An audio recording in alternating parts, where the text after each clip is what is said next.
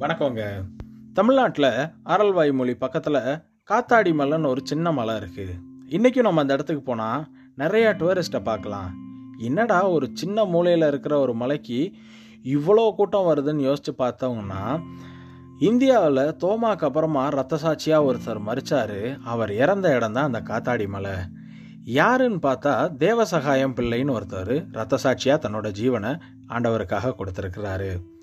தேவசகாயம் பிள்ளை ஒரு ஹிந்து ஃபேமிலியில் பிறந்து வளர்ந்தவர். அதனால சாஸ்திரங்கள் எல்லாம் முறப்படி கற்றுக்கிட்டவர் தன்னோட இருபத்தி எட்டாவது வயசில் மன்னர் மூலமாக அரசவையில் வேலைக்கு சேர்றாரு.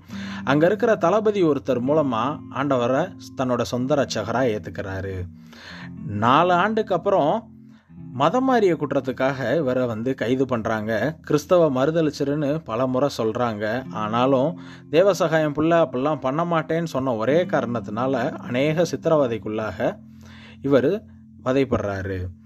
என்னென்ன அவரை பண்ணுறாங்கன்னு பார்த்தீங்கன்னா ஜெயிலில் அடைக்கிறாங்க. எரும மாட்டு மேலே ஏற்றி ஊர்வலமாக அவரை கூட்டிகிட்டு வர்றாங்க.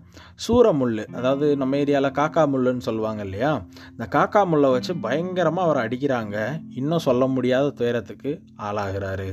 இப்படி எத்தனையோ கொடுமைகள் பண்ணாலும் தேவசகாயம் பிள்ளை ஆண்டவரை மறுதளிக்கவோ விட்டு கொடுக்கவோ கிடையாது. அதனால் ஆயிரத்தி எழுநூற்றி ஐம்பத்தி ரெண்டாவது ஆண்டு இதே நாள் ஜனவரி பதினாலாம் தேதி ஒரு பதிமூணு வீரர்கள் ஒன்று சேர்ந்தாப்புல அவரை சுட்டு இந்த மலையில் வச்சு அவரை கொண்டுடுறாங்க தேவசகாயம் புள்ள மறிச்சாலும் அநேகர் தங்களோட விசுவாசத்தில் உயிரை எழும்ப தேவசகாயம் பிள்ளை ஒரு முக்கியமான காரணமாக இருந்திருக்கிறாரு. தேவசகாயம் பிள்ளையோட வாழ்க்கையில் நாம் கற்றுக்கிற வேண்டிய விஷயம் என்னென்னா நம்மளோட இறப்புக்கு பிறகும் நம்ம வாழ்ந்த வாழ்க்கை பலரோட விசுவாசத்தை உயிர்ப்பிக்கிற ஒரு விஷயமா இருக்கணும். இந்த நாள் இனிய நாளாய் அமைய உங்களுக்கு என்னுடைய வாழ்த்துக்கள்.